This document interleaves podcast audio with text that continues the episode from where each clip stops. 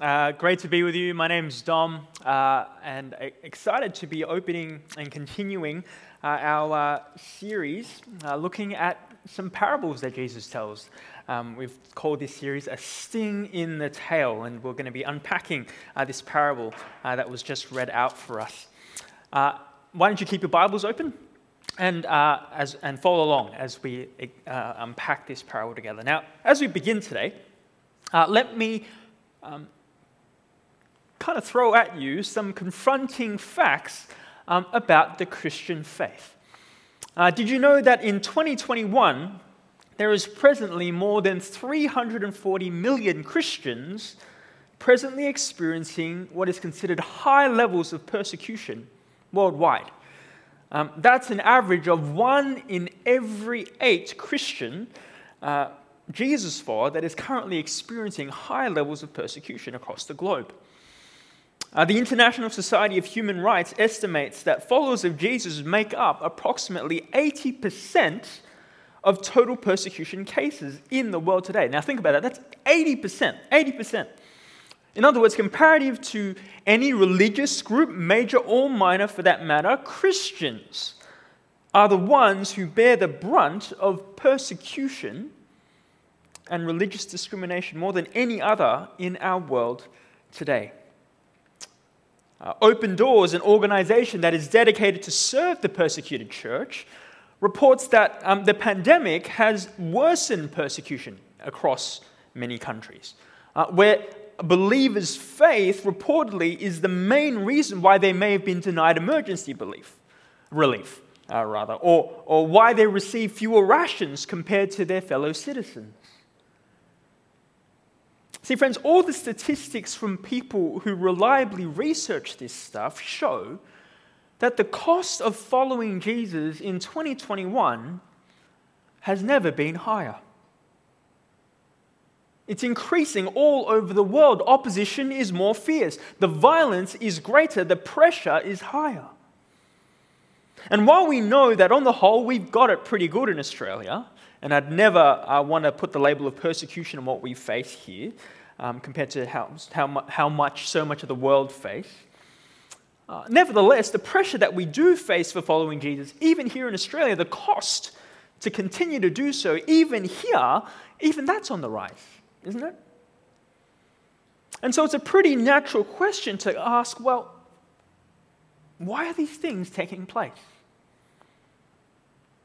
Why is evil still in our world? Why is suffering still happening? Why are the people of God still reeling from the effects of darkness and evil and suffering and pain, even though the kingdom has come? Is the kingdom of God real, therefore, if all of this is still around?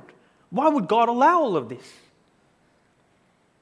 And if you've ever asked those questions, if you've ever thought about those things, whether from your own experience or thinking about some of the things that we've just heard, our parable today gives an answer to these questions.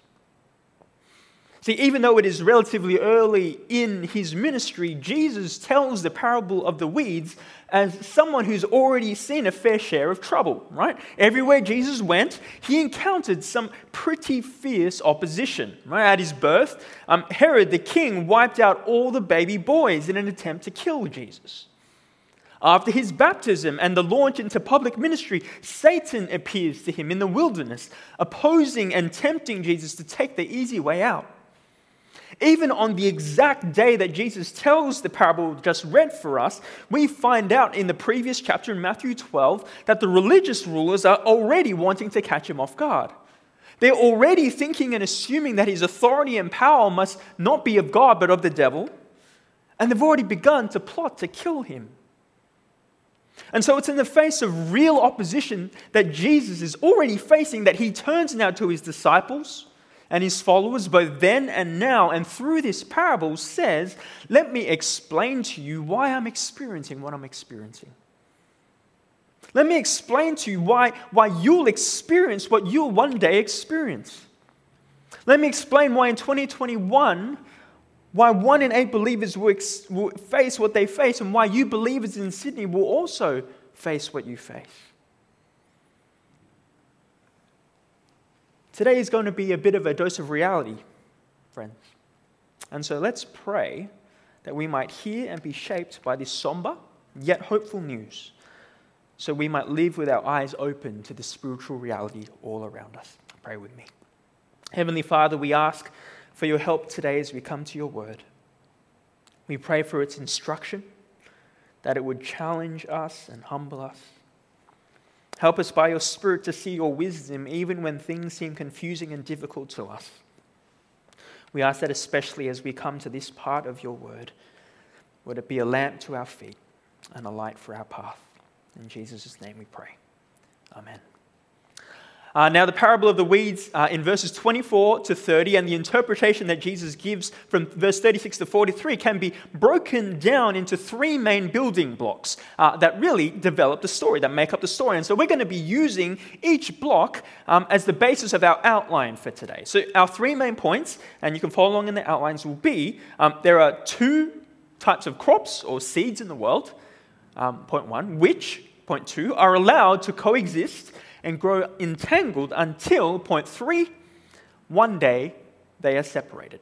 Yeah? So there are two types of crops or seeds uh, which coexist and are entangled together for a time uh, until one day they will finally be separated. Let's look at each block in turn. Point one there are two types of crops and seeds or seeds in the world. Two types of crops or seeds. Now let's look back at verse 24. Uh, verse 24, uh, Jesus told them another parable. The kingdom of heaven is like a man who sowed good seed in his field. But while everyone was sleeping, his enemy came and sowed seeds, uh, weeds among the wheat and went away. When the wheat sprouted and formed heads, then the weeds also appeared.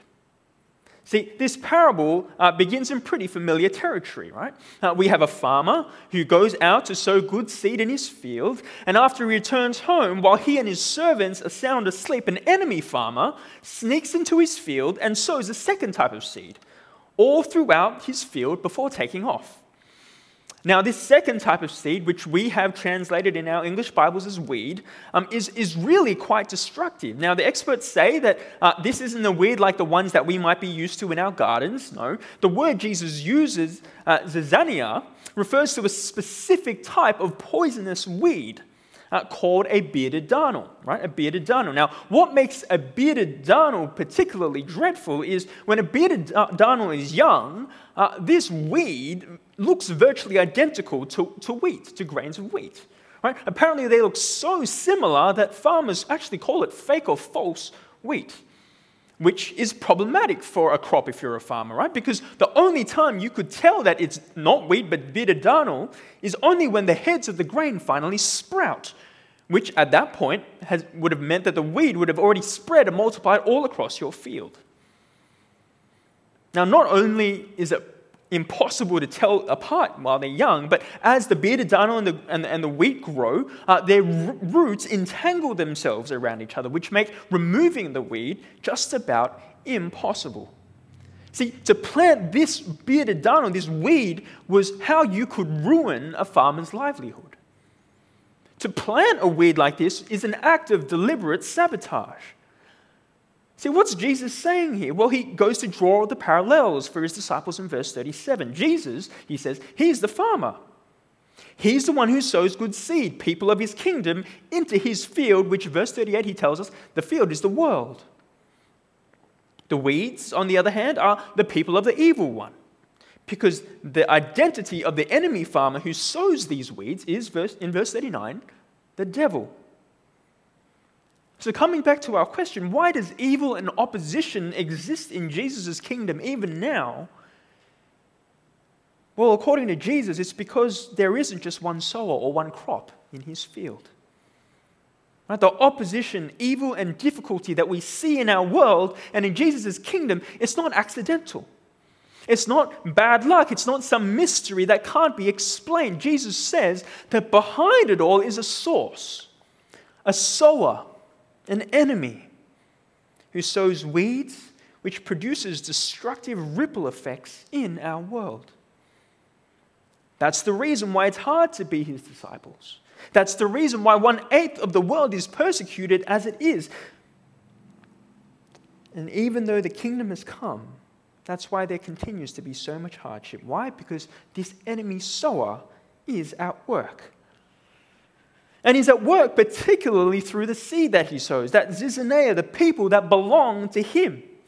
See, for Jesus, there are only two types of people that are sown into the world there's the real wheat or the false wheat, the fake wheat. There are believers or unbelievers. There are people who side with him or people who side with the devil. It couldn't be clearer for him. There's only two types of people. Now, that's not a popular opinion, isn't it? Is it? Right? To see things just, you know, so binary, so definitive. And you can imagine people being outraged hearing this, right? You're, you're saying that there's only two types of people that might go in the world? You're saying that if I don't belong to Jesus, that I belong to the devil? I don't even believe the devil. How can Jesus say such a thing? Now, I get that it's uncomfortable, and to be honest, it's awkward even just speaking about it, but Jesus makes it very clear, I'm afraid, here, that we're either people aligned with Him or people aligned with the devil. We either belong to Him in His kingdom and on His side, or belong to the devil in His and side with Him. Imagine a bank heist from a scene from one of those classic action movies, right? There's, a, there's always a group that comes up with a master plan to, to, to, to, to, to, to rob this bank together, right? Now imagine that in this group there's a car mechanic, and the car mechanic is responsible for organizing the getaway car. And this car mechanic, he's a real nice guy, he's a great dude. Very likable, very funny. Uh, he orders all the car parts legitimately and legally. He buys everybody coffees every day. He repairs the vehicles efficiently and cheerfully. Uh, but one day on this particular heist, it fails, and the cops finally catch the whole team and put them all in jail. And when they finally get to question the mechanic, the mechanic says, Well, hey, you should let me go. I'm the nice one. All I do is fix up these cars that these guys destroy. I buy everybody coffees. I buy everything legally and legitimately. Let me go. How did the police, how did the police reply? Well, of course, they'd say something like, well, it doesn't matter. Why? Because you're on the wrong side. You've aligned yourself with these robbers and thieves. Yeah, you're sure you're not as bad as them, but you're still on the wrong side. Similarly, Jesus is saying to anybody who will uh, hear both then and now, even as unpleasant as it may seem, that there are only two crops in the world. There are only two groups of people, and that by default, unless we follow Him and call Him Lord, we're not wheat. Truth be told, this may not even be a conscious decision for many of us, right? Many of us are like that fictional mechanic. We're good, we're decent, we're kind, we're generous people, we're, we're, we're, we're, we're, we're overall, we're, we're good guys. But the very fact that we sin, the very fact that we've ignored and rejected God actually means that we've said to Him, Hey, I don't want to follow you. And I don't want you as God. And by doing so, we've aligned ourselves with the devil. See, friends, there are only two sowers, and there are only two crops those who follow Jesus and those who don't. And, friend, and by the way, the frightening thing that verse 26 teaches is that until the two crops sprout, you know, it's going to be hard to tell. Which means that there's going to be a period of time where many will believe and assume that they're on God's side when in actual fact they're not. At one point in the future, it's going to be obvious, but until then, those crops look identical. All you've got to do is ask the average Joe in Australia whether they think they're going to be good with God. And most will probably say something along the lines of, hey, I don't know. But if I were to guess, I guess, I'd say I'm not too bad, so probably. Friends, I hope you see that according to Jesus in this parable, an answer like that doesn't cut it. There are only two sowers and two types of seeds planted in the world. We either follow Jesus or we don't. There's no such thing as sitting on the fence. By not following him, by ignoring him, by postponing thinking about it, the parable tells us that we've already aligned with Satan, whether we realize it or not, and that we're on his team. See, to summarize, why does evil and opposition exist in Jesus' kingdom? Well, it's because there's an enemy Satan, the devil, at work. And much of the world is aligned with him, on his team, some intentionally, but many unsuspectingly. Let's move on to the second main block of the parable because while there are two types of crops, surprisingly, they are allowed to grow entangled together for a time, right? They're allowed to grow entangled together for a time. Uh, let's pick it up from verse 27. Uh, the owner's servants came to him and said, Sir, didn't you sow good seed in your field? Where then did the weeds come from? An enemy did this, he replied. The servants asked him, Do you want us to go and pull them up? No, he answered, because while you are pulling the weeds, you may uproot the wheat with them. Let both grow together until the harvest. And so the story picks up again after some time at the point where some of the crop begin to sprout yeah and the workers in the harvest and the servants of the farmer they begin to notice that there are weeds scattered across the field and so seeing the weeds they go to the farmer and say to him sir well you only sow good seed so where did these weeds come from do you want us to go and pull them up do you want us to spray some weed killer through the field to get rid of it how does the farmer respond well he says no why does the farmer say no? Doesn't he want the weeds to be gone? Is he in denial about the weeds? Does he just simply not care? Is he powerless to do anything about it? Well, the reason he gives in verse 29, take another look. He says, No, because while you are pulling the weeds, what? You may uproot the wheat with them. You may uproot the wheat with them. See, what's he saying? He's saying, Don't pull the weeds, because if you do, you're going to damage the wheat. They're entangled. Leave them for now. See, the farmer knows that the wheat isn't ready. Right? We don't know the exact reason from the parable. Maybe some of the wheat are yet to sprout, maybe others are yet to even have taken root. But whatever the reason, the farmer says no for the sake of the wheat. And so he tells his servants in verse 30 let both grow together until harvest. See, friends, why doesn't Jesus just end all the opposition and all the difficulty now? Because, like the farmer, he delays for the sake of his people. See, isn't it a good thing that Jesus delays for the sake of his people? I mean, just think about it, right? Imagine if Jesus really brought God's judgment whenever his people wanted him to. Right, there's an account uh, in the Gospel of Luke where James and John, two of the disciples of Jesus, they, they get annoyed at a Samaritan village. And so they turn to Jesus and ask him, Lord, do you want us to call fire from heaven and destroy this place? What does Jesus say? Well, he says, no, right? He rebukes them, no chance. He says, no chance. Why? Because the wheat isn't ready yet. He delays for the sake of the wheat. And isn't it good that he didn't pull out the weeds, say, a century ago? Because if he did, well, then all of us here at SWEC wouldn't be a part of his kingdom all of us wouldn't have the joy of following him or calling him Lord. The only reason that we are part of his kingdom, we, why we are weak, is because he he's deliberately delayed. See, friends, why does Jesus continue to allow opposition to his rule thrive in the world? It's for the sake of the wheat.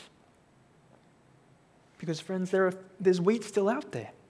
There are still people who are undecided. There are still those who maybe aren't, who aren't yet born, right? People we don't know, but who Jesus already knows and loves, who he has chosen and sown to be his wheat, to be one of his come harvest time.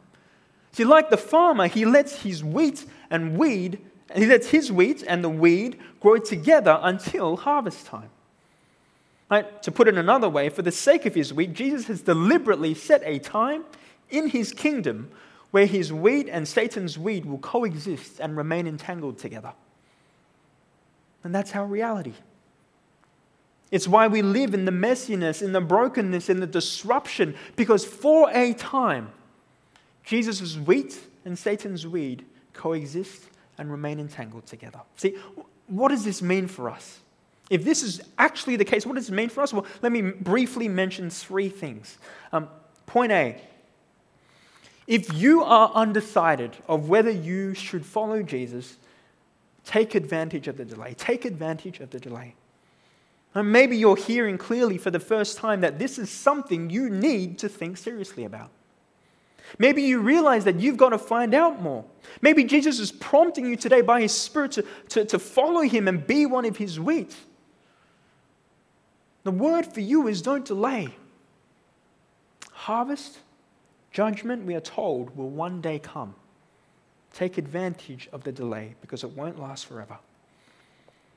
Um, point B, right? For those of you who do follow Jesus, who know and are confident that you are one of his, a wheat in his kingdom, here's something for us to think about. Realize the times we are in, yeah? Realize the times we are in. Recognize that we are in that age where we are entangled and coexist with the weeds of our world, which means we're going to see and feel the impacts of weeds regularly. And often, um, and, and, and regu- we're going to see the impact of weeds regularly because that's what the kingdom currently looks like. Right? We're going to see it in our world, we're going to see it in our homes, and we're going to see it even in ourselves. Right? Through this parable, Jesus is saying, hey, expect opposition, expect suffering, expect to struggle with sin, expect hostility, expect you're going to need to be patient. Now, this doesn't mean that we should be without hope or just pessimistic about everything. We can still be good wheat now, despite all everything that's going on around us. But this parable needs to jolt us back to the reality that weeds exist and the effects of weeds are still here and will continue to be seen, felt, and experienced until Jesus returns. And the third takeaway is again, for those of you who are confident that you're wheat, remember that the job of weed pulling and separation doesn't belong to us. That's not our task. That belongs to Jesus. It's his domain. We see the farmer telling his servants not to pull up the weeds because they're going to uproot the, uproot the wheat too, as they do. See, if we did the weed pulling, all we do is mess it up. We do damage and harm to the people of God, and it's going to end in disaster. And church history, unsurprisingly, has backed Jesus up on this, right? Each time that believers have tried to do the task that only Jesus is meant to do, it's ended up in disaster. The worst case scenarios have either led to utter violence, bloodshed, and warfare, in other cases, you've had total separation where entire communities just withdraw from the world and set up these isolated communes just for themselves. In both cases, you've had total, um, you've, in both cases, they've ignored Jesus' words to live in the world, not apart from it. In both cases, they've disobeyed Jesus' command to leave the pulling and separating to Him. And in both cases, they've caused, they've caused damage and harm to the people of God. And while we aren't likely to go to those extremes, the reality is uh, we often find it pretty easy to do and begin to do some weed pulling and separating ourselves. Right, a quick thought, perhaps on the basis of how someone looks, drawing a conclusion because of how somebody has acted or acted towards you deciding whether they're in or out based on how they've responded to Jesus in the past, prematurely judging people based on their flaws. Friends, it is quite likely that we are engaging in this weed pulling work more often than we care to think. And if that's true for you, Jesus is saying to you, hey, leave that in my court. That's not your domain, it's mine. The kingdom for now is learning to coexist and remain entangled with the weeds of the world until I return. Don't pull up the weeds because you'll uproot both the wheat and the weed if you do. Friends, in the task that we have been given as wheat in his kingdom, we are to remain in the complexity of our world and learn to do so faithfully, patiently, and humbly until the appointed time of harvest. So, to pull together what we've covered so far, right? We've seen evil still exists in the kingdom now because there's a sower, Satan, the enemy, who is at work sowing weeds into the world. But we've also seen that evil still exists because Jesus, the farmer, allows the wheat and the weed to live and grow together as he patiently delays judgment and harvest for the sake of the wheat that are yet to be ready. See, these things, friends, are a difficult reality, but they're a hopeful reality because, as we've touched on already, this will not last forever. Because our third point one day separation will come.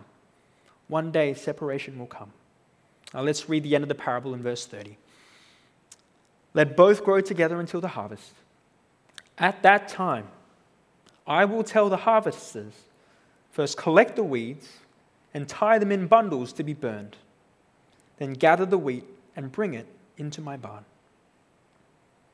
Dear friends, our Lord will not let evil and opposition to his rule in his kingdom thrive forever. At the end of history as we know it, at the end of the age, there will be a harvest day. There will be separation. The weeds will be collected, tied, and burned. The wheat will be gathered and brought into the barn. And on that day, Jesus goes on to explain from verse 40 just as the weeds are pulled up and burned, so too will the people sown by the devil who align and belong to him. On that day, Jesus will send out his harvesters, the angels, and they will weed out all that oppose, ignore, and reject his lordship. And we see in verse 41 that includes everything that causes sin and all who do evil. Right? That just means that there is nowhere to hide come this day of harvest and separation. Everything and everyone associated with the enemy will be weeded out. And we see elsewhere that includes even Satan himself. And they will be thrown into the blazing furnace, hell where there will be a weeping and gnashing of teeth.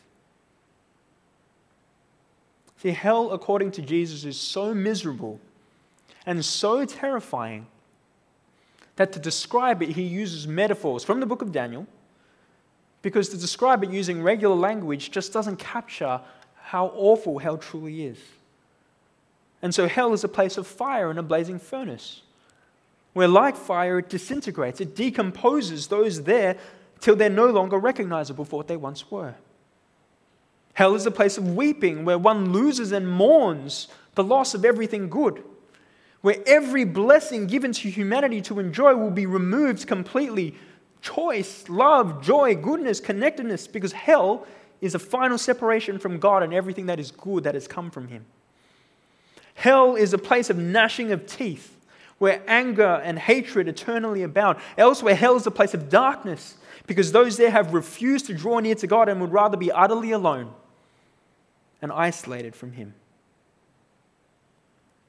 And yet, for those on the other side of the separation, to the people of the kingdom who have put their trust in Jesus, who have endured in the face of opposition, hardship, and evil, like so many around the world, and I'm sure many here at SWEC too, we read the comforting words that describe that day in verse 43. Then the righteous will shine like the sun in the kingdom of their Father. See, friends, the difference in the final outcome between the people of the kingdom, the wheat, and the people of the devil, the weeds, you can't have it any more stark.